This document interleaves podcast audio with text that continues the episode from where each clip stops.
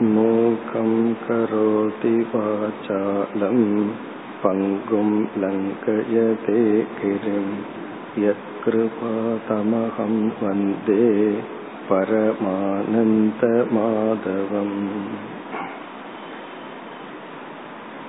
ஞானம் என்ற தலைப்பில் பகவான் நட்பண்புகளை கூறிக்கொண்டு வருகின்றார்.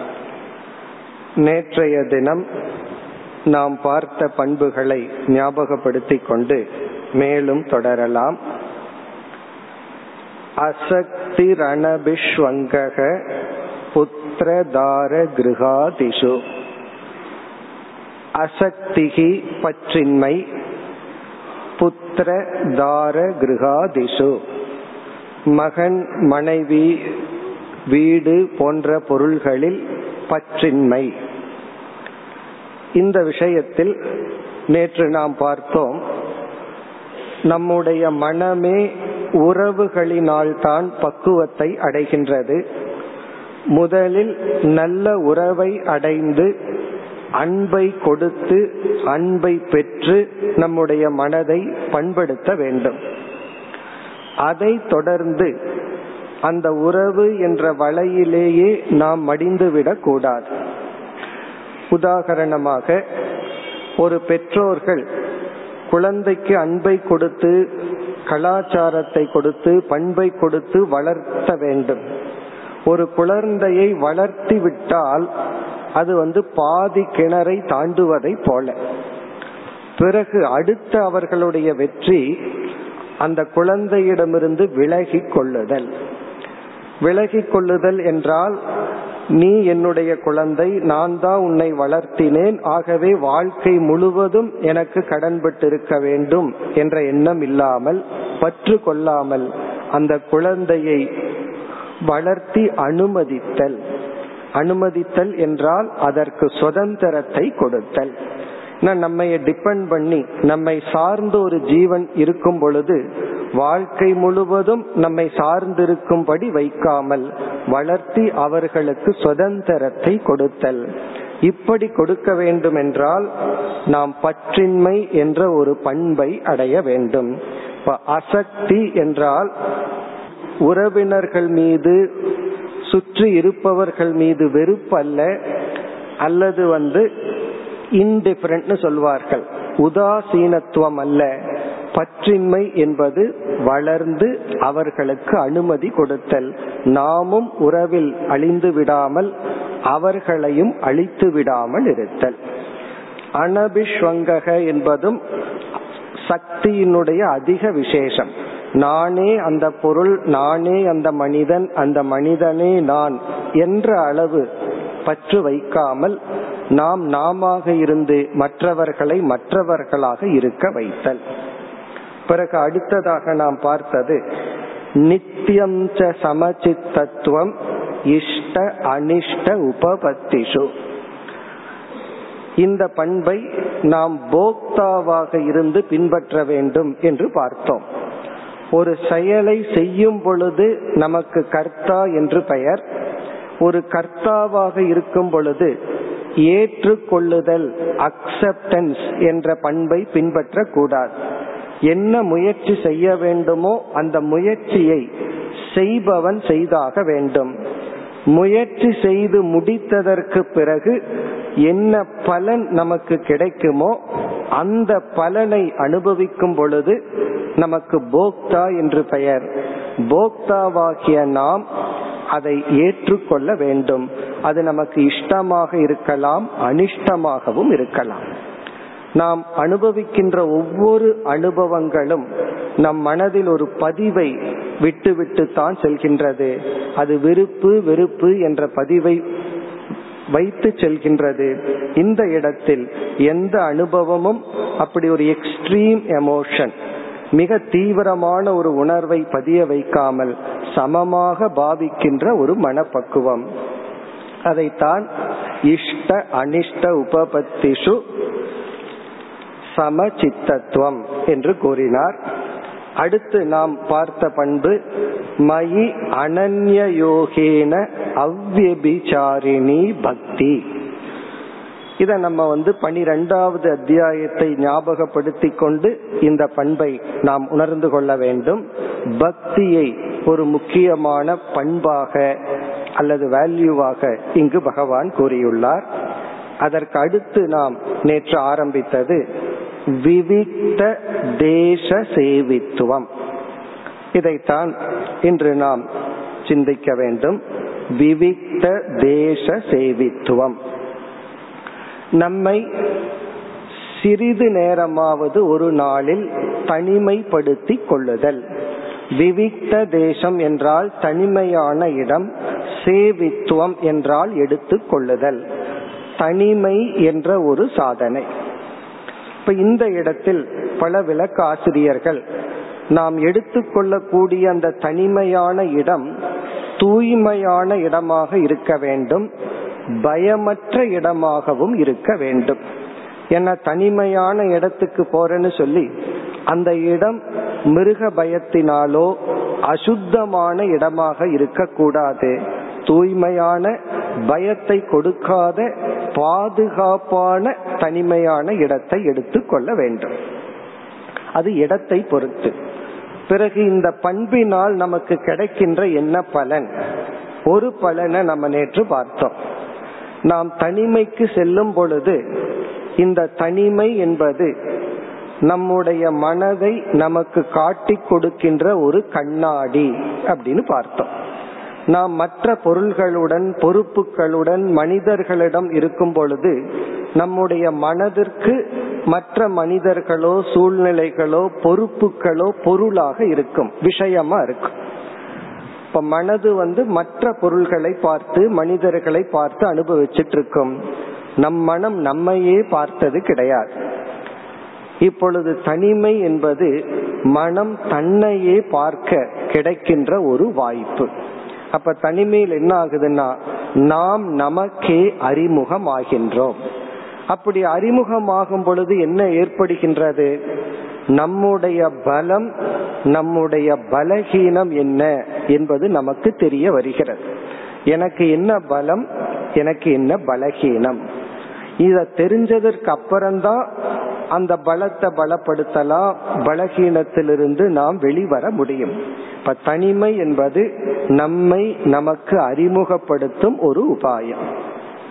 இனி இதனுடைய இரண்டாவது முக்கிய பலன் இந்த தனிமையில் இருக்கும் பொழுது நம் மனதில் உள்ள சப்கான்சியஸ் மைண்ட் என்று சொல்வார்கள். ஆழ்ந்த மனதில் உள்ள சில விருப்பு வெறுப்புகள் எல்லாம் அப்பொழுதுதான் வெளிப்படும். இத யோக சாஸ்திரத்துல கஷாயம் என்று சொல்கின்றார்கள். கஷாயம்னு சொன்னா நம்மை அறியாமல் நமக்குள் ஆழ்ந்த மனதில் இருக்கின்ற விருப்பு வெறுப்பு பயம் பொறாமை கோபம் போன்றவைகள் எல்லாம் வெளிவரும்.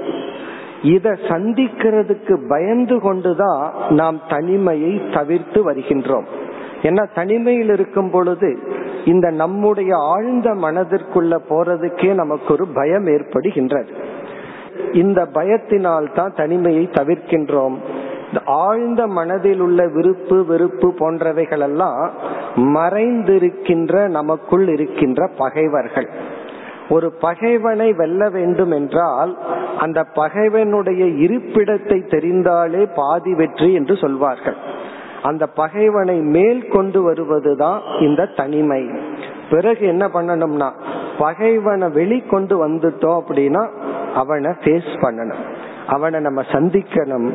அதனாலதான் இப்படிப்பட்ட பகைவனை சந்திக்க திறன் இல்லை என்றால் அந்த பகைவனை மேல் கொண்டு வராம உள்ள இருக்க வைக்கிறதே நல்லதுதான். ஒரு பகைவன் நமக்கண்டு ஒளிஞ்சிட்டு இருக்கான். அவனை ஃபேஸ் பண்றதுக்கு சந்திக்கிறதுக்கு சக்தி இல்லைன்னா அவன் அங்கேயே வச்சிருக்கிறது தான் நல்லதே தவிர அவனை வர வைக்கிறது நல்லது அல்ல. அதனாலதான் இந்த தனிமை என்பதை உடனடியாக ஆரம்பத்தில் அதிகமாக எடுத்துக்கொள்ள கூடாது அப்படி அதிகமா நம்மை தனிமைப்படுத்தி கொண்டால் அந்த தனிமை நமக்கு நன்மையை கொடுப்பதற்கு பதிலாக அதுவே நமக்கு தீமையை கொடுத்து விடும் காரணம் என்ன? நம்மால் சந்திக்க முடியாத பகைவர்கள் நமக்கு முன் வந்து நின்று விடுவார்கள். அப்ப நம்ம மனம் ஒரு விதத்தில் பாதிக்கப்பட்டு விடும் இப்ப தனிமையை அதிகமாகவும் எடுத்துக்கொள்ள கூடாது ஏன்னா உள்ள இருக்கிற கஷாயம்னு சொல்ற சில அனுபவங்கள் எல்லாம் மேல வந்தா அதை ஃபேஸ் பண்றதுக்கான மனப்பக்குவம் நமக்கு இல்லை என்றால் நம்ம உடனே தனிமையிலிருந்து விலகி கொள்ள வேண்டும். அதுக்கப்புறம் சத் சங்கம் என்கின்ற ஒரு சாதனைக்குள் நாம் செல்ல வேண்டும். இப்ப தனிமை வந்து இரண்டு விதத்தில் நமக்கு பயன்படும். ஒன்று நம்மையே நமக்கு அறிமுகப்படுத்துகின்ற ஒரு கண்ணாடி போல நம்முடைய மனதினுடைய பலம் பலகீனம் இவைகளை காட்டிக் கொடுக்கும். இரண்டாவது ஆழ்ந்த மனதில் உள்ள நமக்கே தெரியாமல் இருக்கின்ற சில குணங்கள் வெளிப்பட்டு இதுதான் நான் என்று அது நமக்கு காட்டும். அதை சந்திக்க நமக்கு திறன் இருந்தால் அதை நம்ம வெளிக்கொண்டு வரலாம். இல்லை என்றால் அந்த திறன் வரும் வரை நாம் சச்சங்கத்தில் தான் இருக்க வேண்டுமே தவிர முழுமையாக தனிமையை எடுத்துக்கொள்ள கூடாது இந்த தனிமையை வந்து எப்படி பயிற்சி செய்ய வேண்டும் என்றால் ஆரம்பத்திலேயே முழுமையான தனிமையை எடுத்துக்கொள்ளாமல் சிறிது சிறிதாகத்தான் இந்த தனிமையிலிருந்து பழக வேண்டும். உதாரணமா ஒரு நாள்ல ஒரு மணி நேரம் நம்ம தனிமையில் இருந்து பழகுதல். பிறகு வந்து நம்ம ஒரு இடத்திலிருந்து நாம் இருந்து பழகிய இடத்திலிருந்து புதிய இடத்துக்கு போறோம். ஒரு கோயிலுக்கு போறோம் யாத்திரைக்கு போறோம்னா என்னைக்குமே நமக்கு ஒரு பயம் இருக்கும். நாலு பேர்த்தோட தான் போக விரும்புவோம். இந்த மாதிரி சூழ்நிலையில தனிமையாக யாத்திரை மேற்கொள்ளுதல். நாலு பேர்த்தோட சேர்ந்து யாத்திரை மேற்கொள்வதும் நல்லதுதான். அது ஒரு விதத்தில் நமக்கு பக்குவத்தை கொடுக்கும். சில சமயங்களில் தனிமையாக யாத்திரை போய் பழக வேண்டும். அது புதிய இடத்துக்கு போறோம் புதிய மனிதர்களை சந்திக்கிறோம். அப்ப என்ன ஆகும்னா நமக்குள் இருக்கின்ற சில பயங்களை எல்லாம் வெளிக்கொண்டு வந்து அதை ஃபேஸ் பண்ணி அந்த பயத்தை நீக்குவதற்கு இது போன்ற பல பலன் உள்ளது. இப்ப தனிமையில் பல இடங்களுக்கு டிராவல் பண்றது குறிப்பா யாத்திரை போன்ற இடங்களுக்கு போறது சேர்ந்தும் போலாம் சில சமயங்களில் தனிமையிலும் செல்ல வேண்டும்.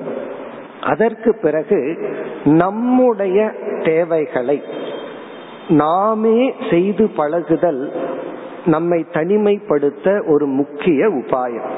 நமக்கு எவ்வளவு பணம் இருக்கலாம் வசதி இருக்கலாம் ஆட்கள் இருந்தாலும் நம்முடைய தேவைகளை மற்றவர்களே செய்து கொண்டிருந்தால் நம்ம தனிமைக்கு வாய்ப்பு இல்லாம போகும்.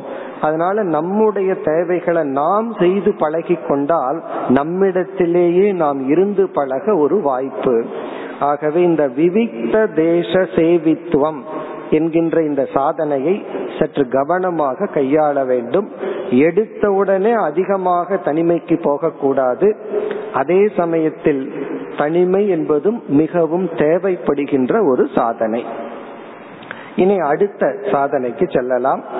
இந்த ஸ்லோகத்தில் பதினோராவது ஸ்லோகத்தில் அடுத்த சாதனை அரதிகி ஜனசம்சதி. அரதிகி ஜன சம்சதி இதுவும் இந்த தனிமை என்ற ஒரு சாதனையினுடைய ஒரு தொடர்ச்சி என்றே சொல்லலாம். விவிக்த தேச சேவித்துவம் என்கின்ற சாதனையினுடைய வேறு ஒரு பக்கம். மறுபக்கம்னு சொல்லலாம் அல்லது அதனுடைய பிரதர்னு சொல்லலாம் அதனோடு சேர்ந்து செல்கின்ற ஒரு சாதனை.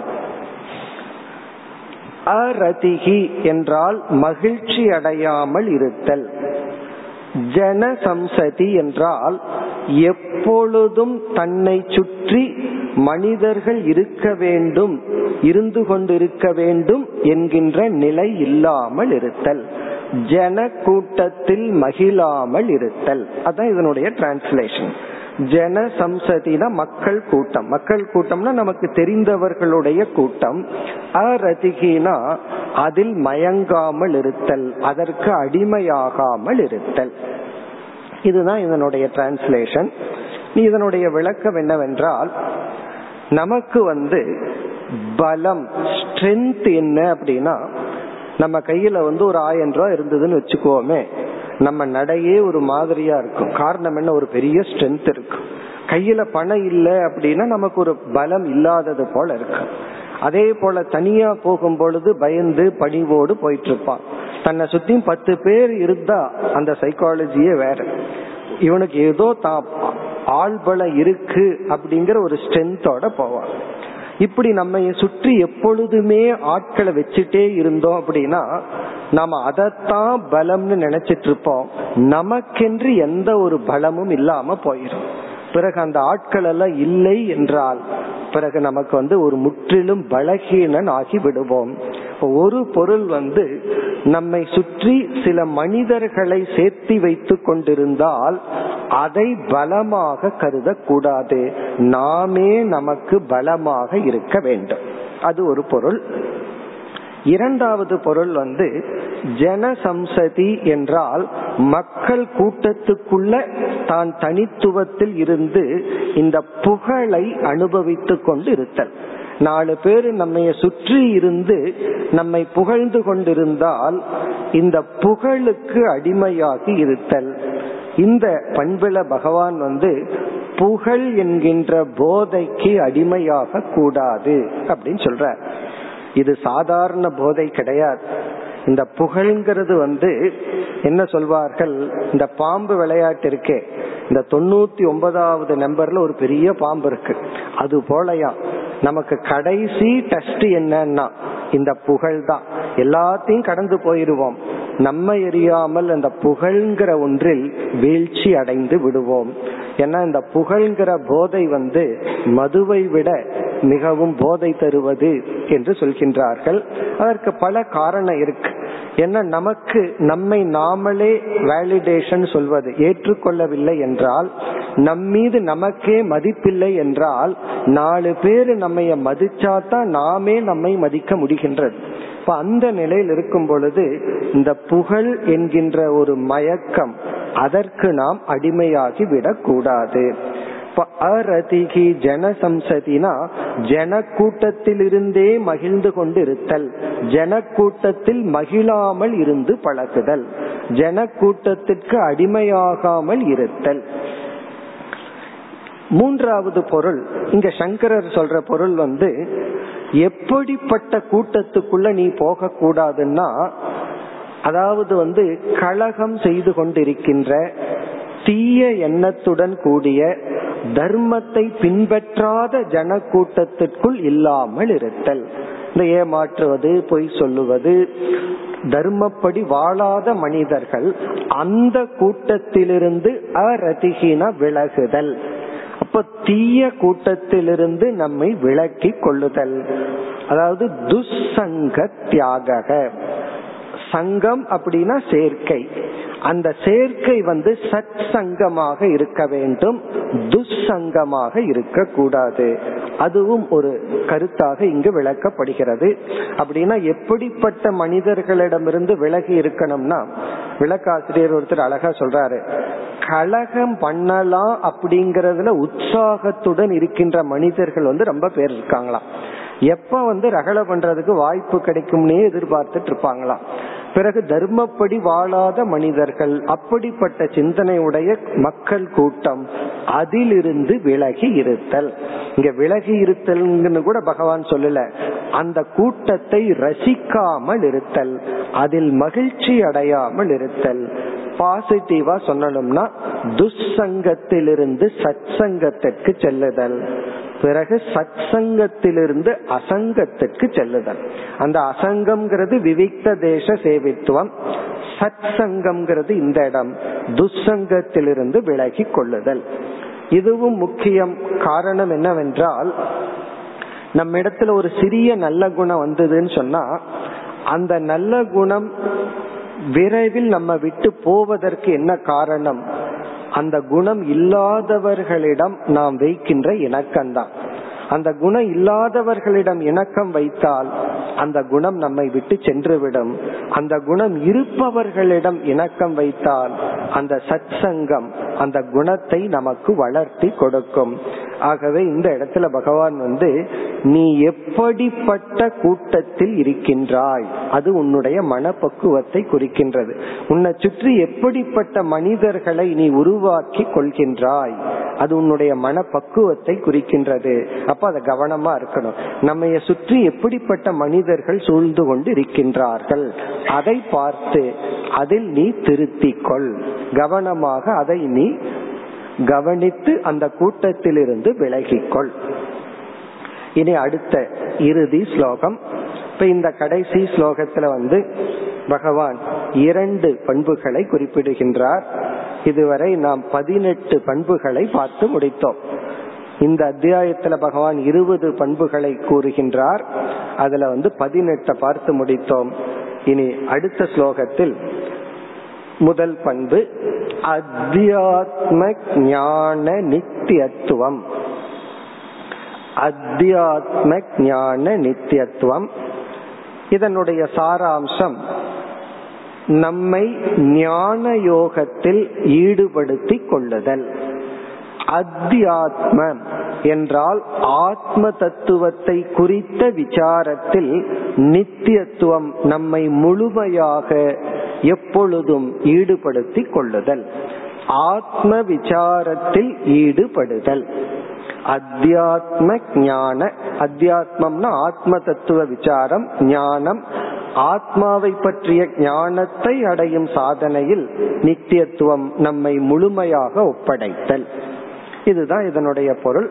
இதை நம்ம சுருக்கமாக கூறினால் ஞான யோகம் என்று அழைக்கலாம். இப்ப ஞான யோகம் என்றால் என்ன? ஞான யோகம் என்றால் ஞானத்தை அடைய நாம் மேற்கொள்ளும் சாதனைக்கு பெயர் ஞான யோகம்.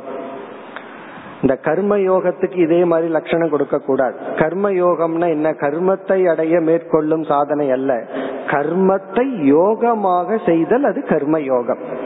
கர்மத்தை வந்து சாதனையாக செய்வதற்கு பெயர் கர்ம யோகம் ஞான யோகம் என்றால் ஞானத்தை அடைய மேற்கொள்ளும் சாதனை தான் அது ஞான யோகம் இனி அடுத்த கேள்வி. ஞானத்தை அடைய மேற்கொள்ளும் சாதனை என்ன? என்றால் எந்த ஒரு ஞானத்தையும் அந்த ஞானத்தை கொடுக்கும் கருவியை பயன்படுத்துவதன் மூலமாகத்தான் அடைய முடியும். அந்தந்த ஞானத்தை கொடுக்கிற கருவிய நம்ம பயன்படுத்தணும். அப்படி இல்லை என்றால் ஒரு கால் அப்படி இல்லாம ஞானம் வந்ததுன்னு வச்சுக்கோமே நம்மாலேயே அந்த எண்ணத்துக்கு ஞானம்ங்கிற தகுதியை கொடுக்க முடியாது. காரணம் என்னன்னா அது கருவியின் மூலம் வரவில்லை. இப்ப ஒருவர் வந்து கையில ஏதோ ஒரு பொருளை வச்சுட்டு நம்ம இடத்துல விளையாட்ட கேக்குறார் இந்த கைக்குள்ள நான் எதை மறைச்சு வச்சிருக்கிறேன் அப்படின்னு கேக்குறார் நான் வந்து கண்ணை மூடிட்டு ஏதோ யோசிக்கிறேன். யோசிச்சு சரியாகவே நான் சொல்லி விடுகின்றேன். உன் கையில இதுதான் இருக்குன்னு நான் சொல்றேன். அவர் அதை மூடியே வச்சிருக்கார். என் மனதுல இதுதான் இருக்குங்கிற எண்ணம் வந்தாலும் நானே இது சரி அப்படிங்கிற ஒரு தன்மைய அந்த அறிவுக்கு கொடுக்க மாட்டேன். ஏன்னா அது அறிவுக்குரிய கருவியின் மூலமா வரல. என்னுடைய கற்பனையின் மூலமா யூகம் மூலமா அல்லது தியானமே செய்து வந்திருந்தாலும் இது என்னுடைய கற்பனை தான் பிறகு கண்ணுல பார்த்ததுக்கு அப்புறம் நான் சொல்றேன் அதுதான் ஞானம். அதைத்தான் நாமளே ஞானம்னு ஏற்றுக்கொள்வோம். அப்படி ஞானம் அதற்குரிய கருவியிலிருந்து வந்தாதான் அதற்கு மனதில் இருக்கிற எண்ணத்துக்கு ஞானம்ங்கிற ஸ்டேட்டஸ் இருக்கு. அவர் கையில என்ன இருக்குங்கிற ஒரு எண்ணம் நமக்கு இருக்கு. அது ஏதோ ஒரு பொருள் அதுதான் இருக்கு. அந்த எண்ணத்துக்கு அறிவுங்கிற ஸ்டேட்டஸ் இல்ல. வெறும் ஒரு யூகம்தான். ஆனா கண்ணுல பார்த்ததுக்கு அப்புறம் அதே பொருளை பற்றி எண்ணம் தான் வருது. அதற்கு ஞானம்ங்கிற தன்மை வருகிறது. ஏன் அப்படின்னா அந்த ஞானம் கருவியின் மூலமாக உகந்த கருவியின் மூலமாக வந்தது. அப்படி அத்தியாத்ம ஞானம்னா ஆத்ம தத்துவத்தை பற்றிய ஞானம். இத நம்மளாக யூகிச்சு நாமளாக கற்பனை பண்ணி நம்ம சுய புத்தியிலேயே இதுதான் நான் அப்படின்னு முடிவு செய்தா அது நான்கிற அறிவே அல்ல. பிறகு என்ன செய்யணும்னா இந்த அறிவை எந்த ஒரு அறிவை கொடுக்கும் கருவி கொடுக்குமோ அதிலிருந்து பெற வேண்டும். அப்படி அறிவை கொடுக்கிற கருவியத்தான் சாஸ்திரம் சப்த பிரமாணம் என்று அழைக்கின்றோம். அப்போ வேதாந்தம் அல்லது உபனிஷத் அல்லது ஸ்ருதி ஸ்மிருதி என்றெல்லாம் நாம் அழைக்கப்படுகின்ற சப்த பிரமாணத்திலிருந்து சாஸ்திரத்திடமிருந்து நாம் இந்த அறிவை பெற வேண்டும். பிறகு இதுல இனி ஒரு முக்கிய கருத்து இருக்கு. எந்த ஒரு அறிவை கொடுக்கும் கருவி நமக்கு அறிவை கொடுக்குதோ அந்த கருவியில ஏதாவது ஒரு குறை இருந்தால் அதே கருவியில் அறிவு வர்றதுக்கு பதுவா தப்பான அறிவும் வரும்.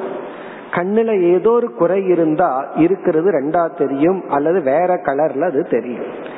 இதுல இருந்து என்ன தெரியுதுன்னா அறிவை கொடுக்கும் கருவிதான் விபரீத ஞானத்தையும் கொடுக்குது. ஞானத்தை கொடுக்க வேண்டிய சாஸ்திரத்தை தப்பா கையாண்டம்னா தவறான ஒரு கன்க்ளூஷனுக்கு போயிருவோம். தப்பான முடிவுக்கு போயிருவோம். அதனாலதான் சாஸ்திரமும் கூட நான் சாஸ்திரத்துல படிச்சுட்டேன்னு சொல்ற ஆத்மாவும் பிரம்மனும் வேறுன்னு ஒருத்தர் சொல்லலாம். நான் சாஸ்திரத்துல படிச்சுட்டேன்னு சொல்றேன் உடல் தான் ஆத்மான்னு சொல்லி. ஏன்னா அப்படி போதிக்கிற சாஸ்திரமும் இருக்கு. உடல் தான் ஆத்மான்னு சொல்ற சாஸ்திரம் இருக்கு. புத்தி தான் ஆத்மான்னு சொல்ற சாஸ்திரம் இருக்கு.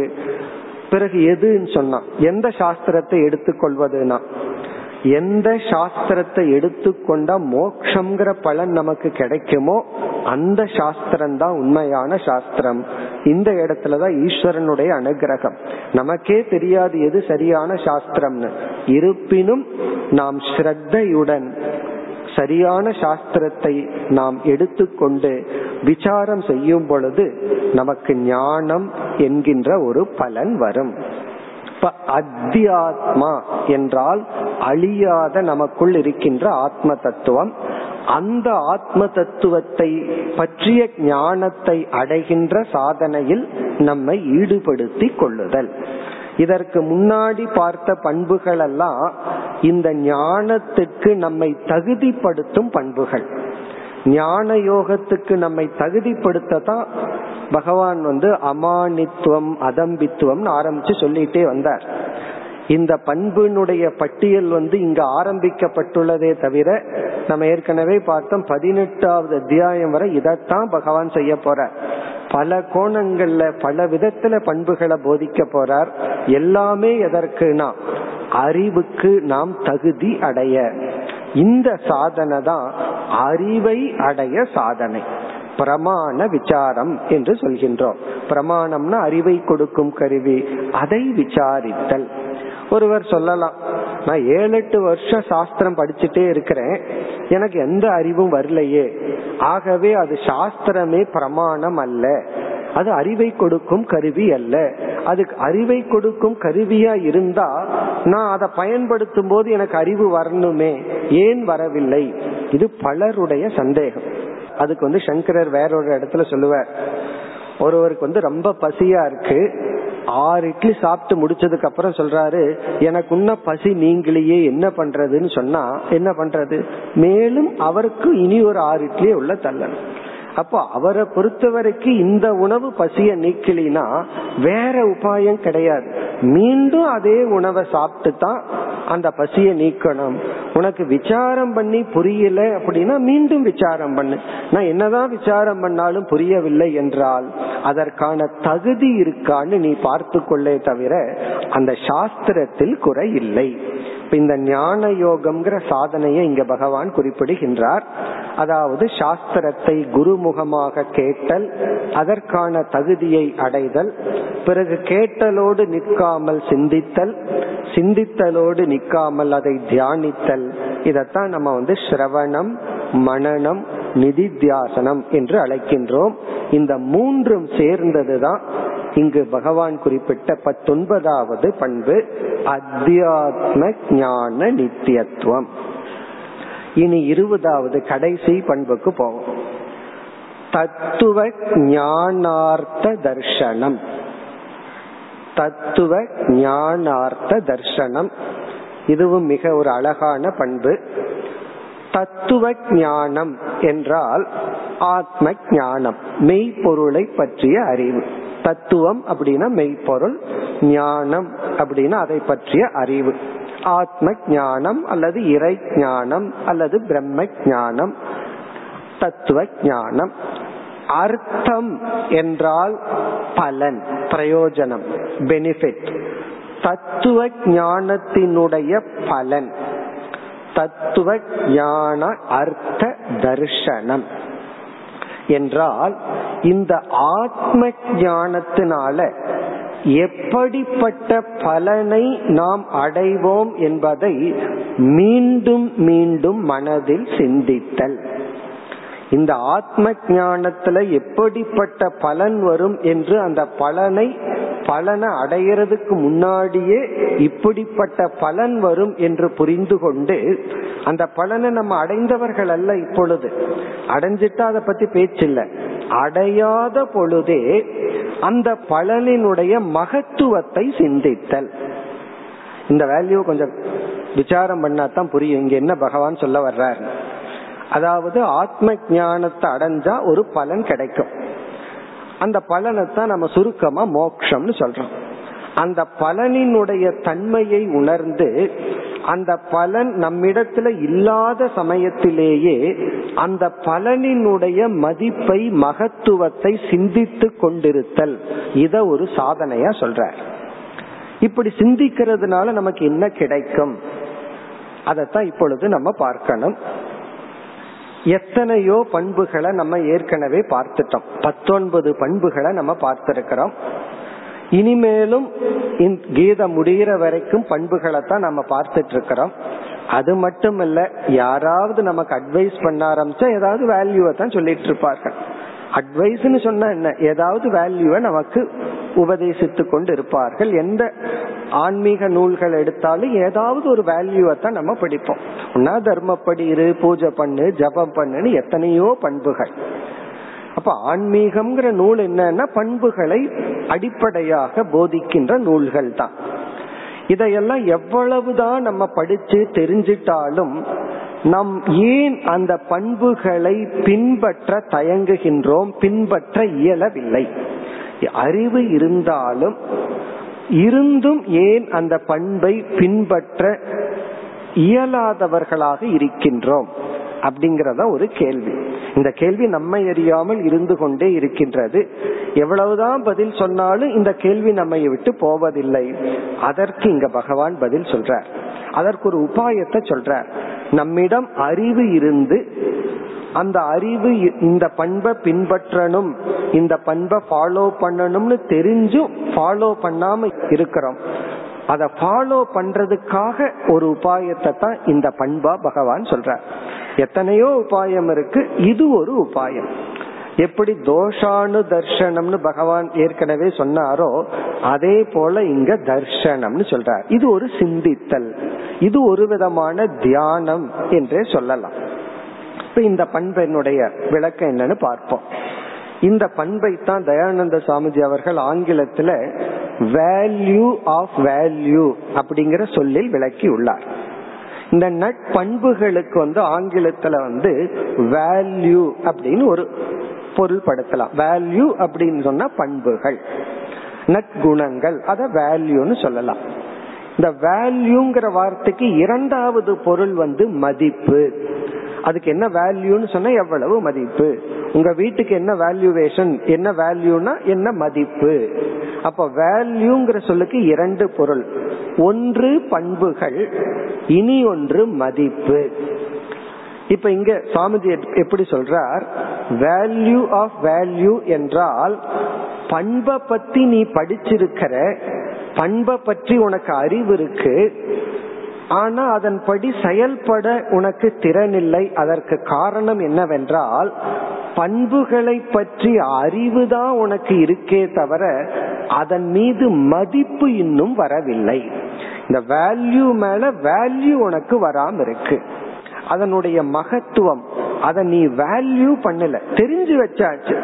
இன்டலக்சுவலா இத பண்ணணும் இத பண்ணக்கூடாது. இப்ப காலையில எழுந்து வாக்கிங் போகணும். இது ஒரு நல்ல பண்பு இது ஒரு நல்ல வேல்யூ இது ஒரு நல்ல தவம். இத தெரிஞ்சிட்டோம். இது போல எந்த வேல்யூ இருந்தாலும் சரி. இத பற்றி அறிவு இருக்கே தவிர அதன் மீது நமக்கு மதிப்பு புத்தியில வரவில்லை.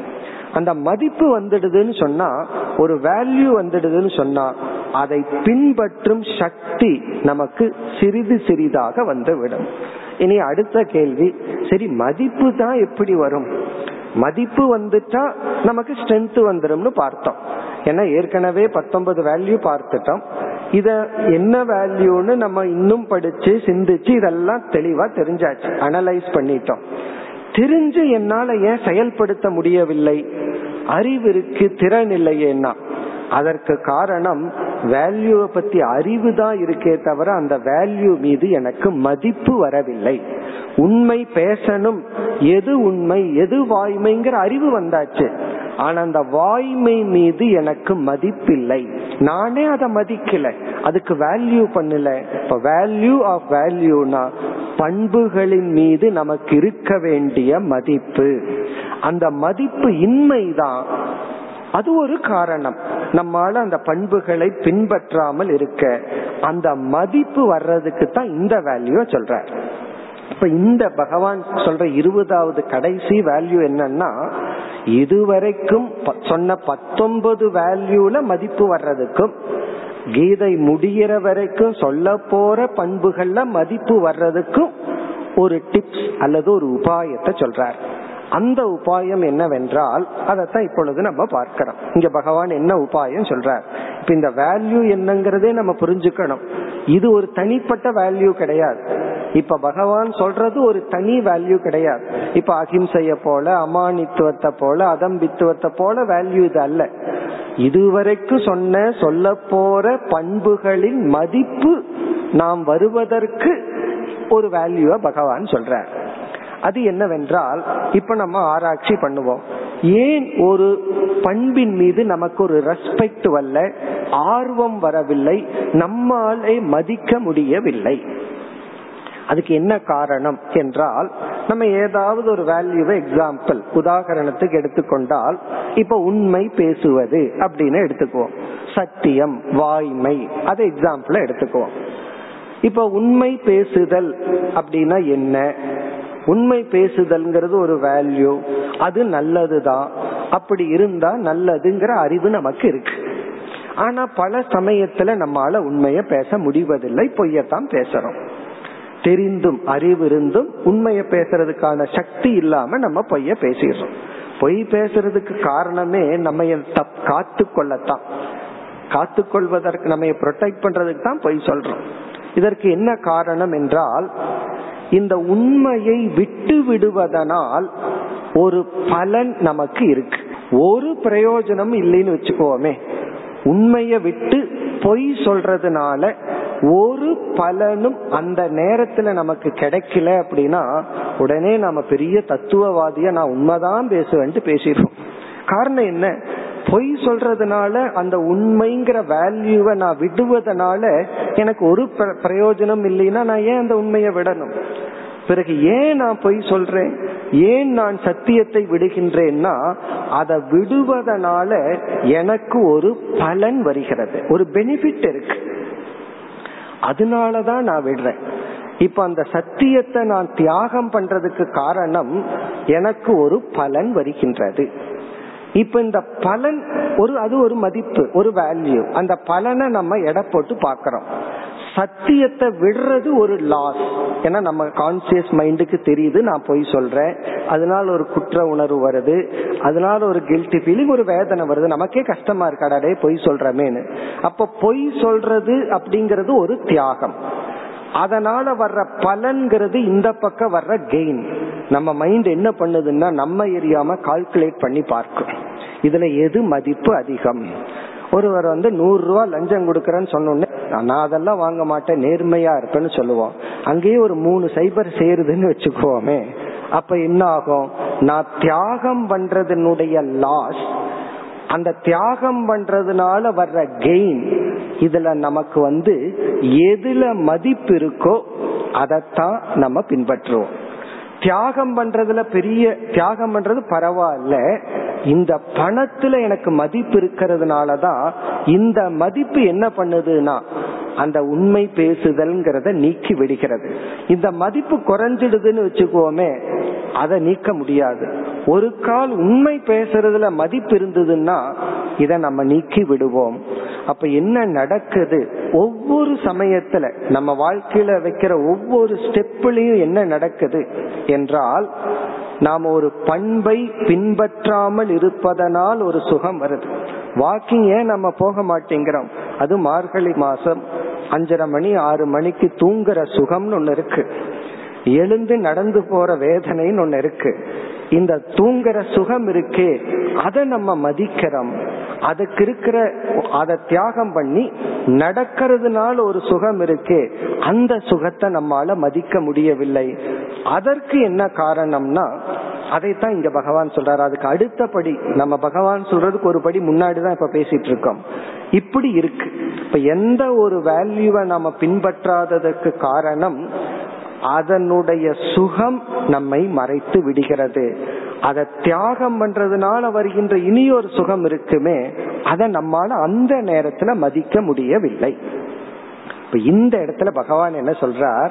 அந்த மதிப்பு வர வேண்டும் என்றால் நீ வந்து ஒரு விதத்துல தியானம் பண்ணணுமா? கான்டம்ப்ளேட் பண்ணணுமா? அது என்ன தியானம் என்றால் சத்தியத்தை விடுறதுனால நம்ம மனசு வந்து குறைவான டேமேஜ் தான் வருது. அதனுடைய லாஸ குறைவா மதிப்பிடுது. பொய் சொல்றதுனால வர்ற கெயின அதிகமா மதிப்பிடுது. இத தலைகீழா மாத்தணும். இதனால வர்ற கெயின மனம் குறைவா மதிப்பிடணும். பொய் சொல்றதுனால வர்ற டேமேஜ அதிகமாக மதிப்பிட வேண்டும். மது அருந்துவதனால வர்ற சுகத்தை குறைவா மதிப்பிடணும். அதனால வர்ற துன்பத்தை அதிகமா மதிப்பிடணும். இப்ப இங்க என்ன சொல்றார்? எந்த ஒரு பண்பை நீ பின்பற்றினால் அதனால உனக்கு என்ன பலன் வருமோ அந்த பலனினுடைய மதிப்பை நீ வளர்த்தி கொள்ள அந்த பலனையே நீ தியானிக்க வேண்டும். அந்த பலனை உணர்ந்து அந்த பலன் மீது மதிப்பை நீ வளர்த்தி கொள்ள வேண்டும். ஏன்னா எந்த ஒரு வேல்யூவை நம்ம விடுறதா இருந்தாலும் அதுல ஒரு சுகம் வர்றதுனாலதான் விடுறோம். பொய் சொல்றதுனால ஒரு சுகம் வருது. சுகம்னா ஒரு பாதுகாப்பு வருது பணம் வருது.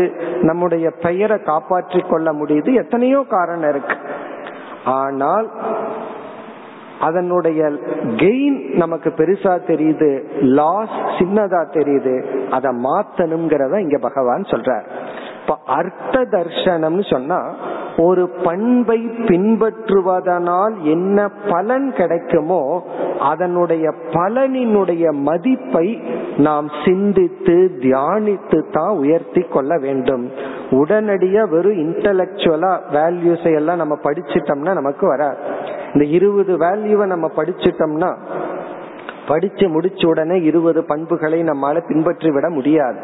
எந்த பண்பை நம்மளால பின்பற்ற முடியும்னா எந்த பண்பின் மீது எந்த வேல்யூவின் மீது ஒரு வேல்யூவை நம்ம மனசு பார்க்குதோ பண்பின் மீது ஒரு மதிப்பை பார்க்குதோ அப்பொழுதுதான் பின்பற்ற முடியும். இனி அடுத்த கேள்வி எப்ப அந்த மதிப்பை பார்க்கும்னா அதனுடைய பலன் உத்கிருஷ்டம் மேலானது என்று உணர வேண்டும். அந்த பலனை வந்து தியானிக்க வேண்டும்ங்கிறதா இங்க வேல்யூ இங்க தர்சனம் சொன்னா மென்டலி அதையவே நம்ம பார்த்துட்டு இருக்கணும். அதனுடைய பலன் இப்படிப்பட்டது அதனுடைய பலன் இப்படிப்பட்டதுன்னு பார்க்கணும். பலனை பார்க்கறது ஒரு சைடு ஏற்கனவே இன்னி ஒன்னு சொன்னார். ஜென்ம மிருத்யு ஜெரா வியாதி துக்க தோஷானு தர்ஷனம். தோஷ தர்ஷனம் இது இத போலதான். ஒன்றை நம்ம விடுவதனால் ஒரு பண்பை நாம் விடுவதனால் அதனுடைய லாஸ் எவ்வளவு அதை கொஞ்சம் அதிகப்படுத்தி பார்க்கணும். ஆனா நம்ம என்ன பண்றோம் அதனுடைய கெயினை தான் கொஞ்சம் பெருசா பார்த்துட்டு இருக்கோம். லாஸ வந்து ரொம்ப சின்னதா பார்க்கிறோம். இப்ப அதை தலைகீழா மாத்தணும். வேல்யூவை பின்பற்றதுனால வர்ற கெயின் நன்மைய பெருசா பார்க்கணும். வேல்யூவை பின்பற்றாததுனால வர்ற இழப்பை பெருசா பார்க்கணும். பின்பற்றுவதனால் வருகின்ற பலனை அதுதான் உயர்ந்தது என்று ஒரு மதிப்பை நாம் உருவாக்கி கொள்ள வேண்டும். சரி அப்படி மதிப்பை உருவாக்கணும்னா என்ன பண்ணணும்? அதுக்காகத்தான் சில சாதனைகள் எல்லாம். இப்ப சத் சங்கம்னு நம்ம போறோம். இந்த வேல்யூவோட இருக்கிறவங்கள நம்ம பார்க்கும் பொழுது ஒரு இன்ஸ்பயர் ஆகும் அதுக்காகத்தான் யாத்திரைகள் சத் சங்கம் போன்ற எல்லா சில சாதனைகளே எதற்குனா ஒரு மதிப்பை நாம் வளர்த்தி கொள்ள. இப்ப இந்த இடத்துல பகவான் வந்து நம்ம வாய்மையை உதாரணமா எடுத்துட்டு பார்த்தோம். இங்க பகவான் எந்த ஒரு வேல்யூவை உதாரணமா எடுத்துட்டு சொல்றாருன்னா தத்துவ ஞானம். ஃபைனலா போயிட்டார் பகவான். நம்ம சிம்பிளா ஒரு வாய்மை எக்ஸாம்பிளா எடுத்தோம். தத்துவ ஞானம்னா ஆத்ம ஞானம். தத்துவ ஞானார்த்தம்னா ஆத்ம ஞானத்தினால் வருகின்ற பலன். அது உனக்கு இந்த நேரத்துல இல்லாவிட்டாலும் அதனுடைய பலனின் மகத்துவத்தை நீ சிந்தித்து கொண்டு ஆத்ம ஞானத்துல ஒரு மதிப்பை நீ வளர்த்திக்கொள். அப்ப நமக்கு என்ன தெரியணும்? இப்ப ஆத்ம ஞானத்துல என்ன பலன்? அதனாலதான் உபனிஷத்துல பார்த்தோம்னா எல்லா உபனிஷத்துக்களிலும் பல இடங்களில் ஞானத்தினுடைய பலன் விதவிதமான கோணங்களில் பேசப்பட்டிருக்கு. இப்ப சுருக்கமா ஆத்ம ஞானத்தினுடைய பலனை நம்ம முதல்ல இரண்டா பிரிக்கிறோம். ஒன்று ஜீவன் முக்தி இனி ஒன்று விதேக முக்தி. இப்ப ஜீவன் முக்தி விதேக முக்தின்னு ஆத்ம ஞானத்தினுடைய பலனை பிரிச்சிடறோம் நம்ம அதிகமா விதேக முக்தி பற்றி பேசுவதே கிடையாது. ஏன்னா அது வந்து நேச்சுரலா இயற்கையா வர்றது. ஜீவன் முக்திய தொடர்ந்து அது நேச்சுரலா வர்றதுனால விதேக முக்திய பற்றி பேச மாட்டோம். விதேக முக்தினா ஞானத்தை அடைந்து ஜீவன் முக்தனாக இருப்பவன் இறந்ததற்கு பிறகு மீண்டும் பிறப்பதில்லை. விதேகம்னா இறந்ததுக்கு அப்புறம் மீண்டும் ஒரு சரீரத்தை எடுக்கிறது இல்லை அதை பற்றி நம்ம ரொம்ப முக்கியத்துவம் கொடுத்து பேசுறது இல்லை காரணம் என்னன்னா இறந்ததுக்கு அப்புறம் என்னங்கிறதுக்காக இப்ப நம்ம ஒண்ணு கஷ்டப்பட வேண்டாம். இருக்கும்போது எப்படி வாழ்கின்றோம்? இப்ப ஜீவன் என்றால் உயிரோடு இருந்து கொண்டிருக்கும் பொழுதே முக்தி விடுதலை அடைதல். உயிரோடு இருக்கும் பொழுதே ஒருவன் விடுதலை அடைதல். நீ அடுத்த கேள்வி எதிலிருந்து விடுதலை அடைதல்? உயிரோடு இருக்கும் பொழுது விடுதலைன்னு சொல்லும் பொழுது கண்டிப்பாக உடலில் இருந்து விடுதலை இல்லை. புலன்களிடமிருந்து விடுதலை இல்லை. அதனாலதான் வேறொரு ஆசிரியர் வேதாந்த நூல்ல விளக்கும் பொழுது இந்த ஞானத்தை அடைஞ்சதற்கு பிறகு அந்த ஞானி அதே பழைய உடலில். பணம் வந்தா புது கார் மாத்திக்கிறோம். ஞானம் வந்த உடனே புது சரீரத்தை எல்லாம் மாத்த முடியாது. இந்த ஞானத்துக்காக இந்த உடல் வந்து ரொம்ப பாடுபட்டு இந்த உடலை எவ்வளவோ டேமேஜ் இருக்கும். அதே நோய்வாய்ப்பட்ட உடலில் அதே புலன்கள் அதே புத்தி அதே உலகம் அதே மக்கள். இவருக்கு ஞானம் வந்தவுடனே மக்கள் எல்லாம் இவரை சுற்றி மாறிவிட மாட்டார்கள். அல்லது இவர் ஞானம் வந்தவுடனே மக்கள் எல்லாம் இவரை புரிந்து கொள்ள மாட்டார்கள். இவங்களை தப்பா புரிஞ்சுக்கிற மக்கள் இருப்பார்கள் பழிக்கின்ற மக்கள் இருப்பார்கள் வழிபடுகின்ற மக்கள் இருப்பார்கள். அதே உலகத்துலதான். அதுதான் ஜீவன். ஜீவன் என்றால் அதே உடல் அதே உலகம் அதே சூழ்நிலை. முக்தி என்றால் இந்த எந்த சோர்ஸிலிருந்தும் இவனுடைய மனதில் சம்சாரம் அல்லது வேதனை என்ற ஒன்று தோன்றாது. இப்ப இவன் அதே உலகத்தில் வாழ்கின்றான் ஆனால் துயரத்திலிருந்து விடுதலை அடைகின்றான். இதத்தான் ஜீவன் முக்தின்னு சொல்றோம். அதாவது இந்த உலகத்துக்குள்ளேயே வாழ்ந்துட்டு எந்த விதத்திலும் உலகத்தினால் பாதிக்கப்படாமல் இருக்கின்றான். அதுதான் உண்மையிலேயே மகிழ்ச்சியா இருக்கும். அதாவது வந்து மழை வரும் பொழுது ரெயின் கோட் போனா தான் சுகமா இருக்கும். அப்படி மழை நம்ம சுத்தி இருந்து நாம நலையாம இருந்தா அதுல ஒரு சுகம் இருக்கு. அதே போல அதே இந்த உலகம் அதே சொற்கள் அதே ட்ரீட்மெண்ட் ஆனா நான் எதனாலும் பாதிக்கப்படாமல் இருத்தல். ஆழ்ந்த அமைதி. எந்த விதத்திலும் என்னுடைய அமைதியானது பறிபோகாமல் இருக்கின்ற நிலை. இது ஜீவன் முக்தி. இப்படி சாஸ்திரம் வந்து இந்த ஜீவன் முக்திக்கு விதவிதமான விதத்துல பலன் சொல்லும். இங்க பகவான் என்ன வேல்யூ சொல்றார்? அந்த பலன் உனக்கு இருக்கோ இல்லையோ இந்த ஞானத்துக்கு இப்படிப்பட்ட மகத்துவமான பலன் இருக்கின்றதுன்னு அந்த பலனையே தியானிக்கணுமா? அப்படி தியானிக்கும் பொழுது என்ன ஆகும்னா இந்த ஞானத்தின் மீது மதிப்பு ஏற்படும். இந்த ஞானத்தின் மீது மதிப்பு ஏற்பட்ட ஞான சாதனையில் நாம் உற்சாகமாக செயல்படுவோம். என்ன நம்மை உற்சாகப்படுத்திக்கிறதுக்கு ஒரு சாதனை தேவை. ஒரு என்கரேஜ்மெண்ட் நமக்கு தேவை. அந்த என்கரேஜ்மெண்ட் உற்சாகம் ஊட்டும் கருவி என்னன்னா பலன். இந்த பலனை நம்ம சிந்திக்க சிந்திக்கத்தான் நாம் நமக்குள் ஒரு உற்சாகம் ஏற்படும். அந்த ஆர்வம் உற்சாகத்தினாலதான் நம்மால் சாதனையில் ஈடுபட முடியும். அந்த பண்பில் ஈடுபட முடியும். இப்ப இந்த வேல்யூ வந்து இதுக்கு முன்னாடி சொன்ன வேல்யூக்காக பகவான் சொல்ற அத்தியாத்ம ஞான நித்தியத்துவம். நீ ஞான யோகத்தில் ஈடுபடுன்னு சொன்னார். ஞான யோகம் ரொம்ப ட்ரையா இருக்கே கஷ்டமா இருக்கேன்னா அதுல உனக்கு மதிப்பு வரணும்னா ஞானத்தின் பலனை நீ சிந்தித்து கொண்டு இருக்க வேண்டும். இத வந்து எல்லா இடத்துலயும் அப்ளை பண்ணலாம். எல்லா வேல்யூக்குமே அந்த மதிப்பை நாம் வளர்த்தி கொள்ள வேண்டும். அந்த மதிப்பு வளரணும்னா அதனுடைய பலனை சிந்திக்க வேண்டும் தியானிக்க வேண்டும். அதனாலதான் வேல்யூ மெடிடேஷன் ஒரு விதமான மெடிடேஷன் ஒரு விதமான தியானத்தை வந்து பண்புகளை தியானித்தல். இந்த பண்புகளை தியானிக்கிறதுனா எப்படி என்றால் இப்போ ஒருவருக்கு வந்து கோவப்படுறது இயற்கையா இருக்கு நேச்சரா இருக்கு இரிட்டேட் ஆகிறது கோவப்படுறது. அவர் வந்து அதை எப்படி தியானிக்கணும் அந்த தியானம் எப்படிப்பட்டதுன்னா தியானத்துக்குரிய எல்லா ஏற்பாடுகளும் செய்து அவர் கண்ணை மூடி அமர் அமர்ந்து இங்க ஒரு கற்பனை செய்ய வேண்டும். அவர் எப்படி கற்பனை பண்ணணும்னா நான் இப்பொழுது முழுமையாக கோபம் அற்றவனாக இருக்கின்றேன். எனக்கு வந்து கோபம்ங்கிறது என்னை விட்டு போயிடுது. நான் சாந்த சுரூபியா இருக்கிறேன்னு ஒரு பாவனை பண்ணணும்.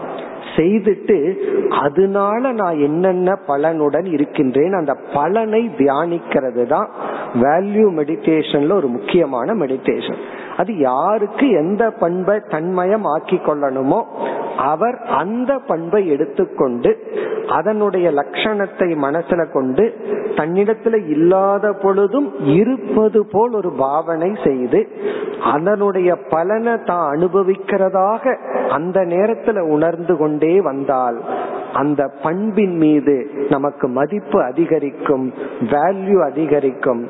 அதன் துணை கொண்டு நாம் அந்த பண்பை பின்பற்றுவது சுலபமா இருக்கும்.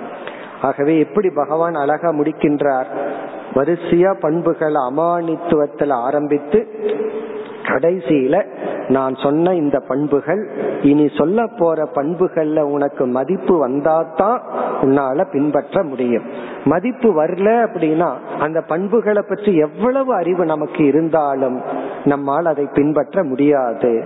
அந்த மதிப்பு வர வேண்டும் என்றால் அதனுடைய பலனை நீ பார். ரெண்டு பார்க்கணும். அதை பின்பற்றுவதனால உனக்கு எவ்வளவு கெயின் அதை நீ பார்.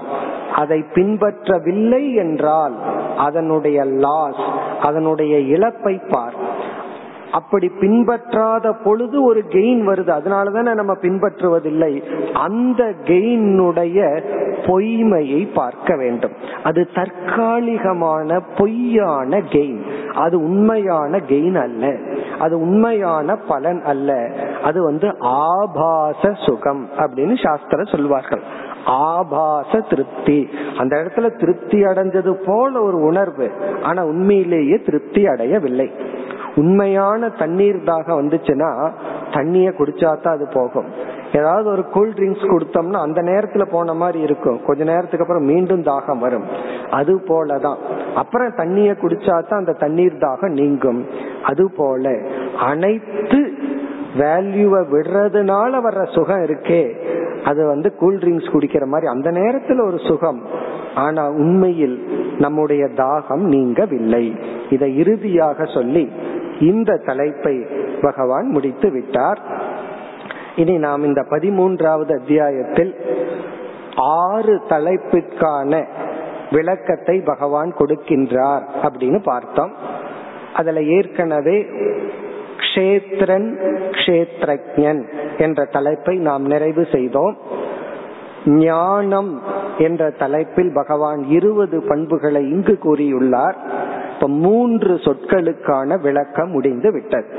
இனி மேலும் நமக்கு மூன்று சொற்கள் இருக்கின்றது. அதுதான் இனி வருகின்ற பகுதியில் உள்ளது. இனி அடுத்து பகவான் எடுத்துக்கொள்கின்ற சொல் நேயம் நேயம் அடுத்து பகவான் விளக்கத்திற்கு எடுத்துக்கொள்கின்ற சொல். அதற்கு பிறகு புருஷக பிரகிருதிகி என்ற இரண்டு சொற்களை எடுத்துக்கொண்டு விளக்க உள்ளார். இப்ப நம்ம மூன்று சொற்கள் நேயம் பிரகிருதிகி புருஷக. இந்த பிரகிருதி புருஷன் தத்துவத்தை விளக்கி இந்த அத்தியாயத்தின் இறுதியில் பகவான் வந்து ஞான யோகத்தை தான் இதுல செய்கின்றார். ஆத்ம தத்துவத்தை விளக்கி அந்த ஞானத்தின் மகிமையை பகவான் கூறி இந்த கடைசி வேல்யூ என்ன சொன்னாரோ அத பகவான் செய்யறார். உடனடியா இந்த அத்தியாயத்திலேயே செய்யறார். என்ன பண்றாருனா இந்த ஞானிக்கு இப்படிப்பட்ட பலன். அந்த பலனை பகவான் காட்ட போற அப்படி சொல்லி இந்த அத்தியாயத்தை முடிக்க போகின்றார். இனி வந்து நம்ம எடுத்துக்கொள்ள வேண்டிய சொல் நேயம் அந்த சொல்லினுடைய அர்த்தம் என்னன்னு இப்பொழுது பார்ப்போம். நேயம் என்ற சொல்லுக்கு இரண்டு பொருள்கள். முதல் பொருள் வந்து அறியத்தக்கது. ஞான யோக்கியம் அல்லது ஞான அர்ஹம்.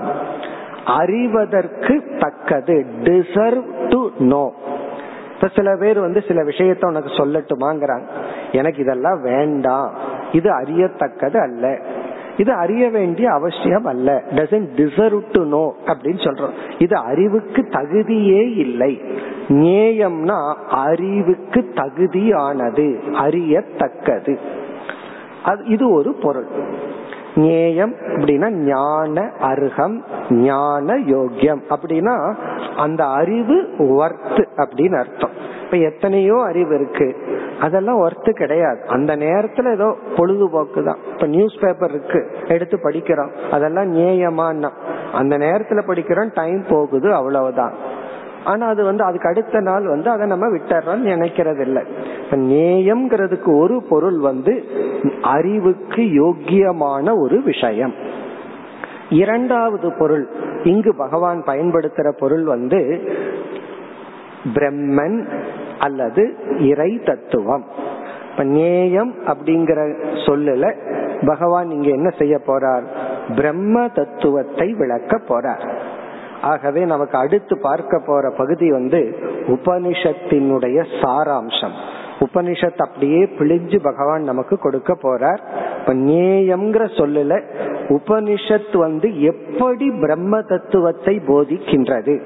எந்த விதத்துல பிரம்ம தத்துவம் போதிக்கப்படுகிறதோ அந்த விதத்தை எடுத்துக்கொண்டு நேயம் என்றால் பிரம்மன். பிரம்மனுக்கு பிரம்மன்னா என்னன்னு உடனே நமக்கு ஒரு சந்தேகம் வரும். அந்த சந்தேகத்தை நீக்கி ஆரம்பிக்க போறார். நேயம் எத்தத் பிரவக்ஷாமி அப்படின்னு ஆரம்பிக்கிறார். நான் நேயம் என்ற ஒரு தத்துவத்தை உனக்கு கூறப் போகின்றேன் இந்த கடைசி வேல்யூவை இம்மீடியட்டா பகவான் ஃபாலோ பண்றார். சரி அந்த நேயத்தை எல்லாம் பிரம்மத்தை எல்லாம் தெரிஞ்சு என்ன பிரயோஜனம்? ஞாத்துவா அமிர்தமஷ்ணுதே. எந்த அந்த பிரம்மத்தை நீ அறிந்தால் மரணமற்ற பெருநிலையை அடைகின்றாயோ என்று பகவானே நேயம்ங்கிற சொல்லுக்கு பிரம்மன்கிற ஒரு அர்த்தம் இருக்கு. அந்த பிரம்ம தத்துவத்தை உபதேசிக்கின்றேன் அறிமுகப்படுத்தி உபனிஷத்துக்களில் கூறப்பட்டுள்ள முறையை கையாண்டு பிரம்ம தத்துவத்தை உபதேசிப்பார். இந்த நேயம்ங்கிறது பிரம்ம தத்துவ உபதேசம். பிரகிருதி புருஷகங்கிற இடத்துல புருஷகங்கிற சொல்லும் பிரம்ம தத்துவத்தை குறிக்கின்றது. பிரகிருதிங்கிறது மாயாங்கிற தத்துவத்தை குறிக்கிறது. இப்ப என்ன பண்ண போறார்? நேயம்ங்கிற சொல்லுல பிரம்ம தத்துவத்தை விளக்கி புருஷகங்கிற சொல்லையும் பிரகிருதிங்கிற சொல்லையும் சேர்ந்து விசாரம் பண்ண போறார். பிரம்மன் மாயை இந்த ரெண்டு தத்துவத்தையும் கலந்து உபதேசத்தை செய்து இந்த உபதேசத்துல ஞானத்தை அடைபவன் எப்படிப்பட்ட பலனை அடைகின்றான் என்றெல்லாம் பகவான் கூறப்போகின்றார் நாம் நாளை பிரம்ம தத்துவ விசாரத்திற்கு செல்வோம் ஓம் போர் நமத போர் நமிதம் போர் போர் நமுதச்சதே पूर्णस्य पूर्णमादाय पूर्णमेवावशिष्यते ॐ शान्ति शान्ति शान्तिः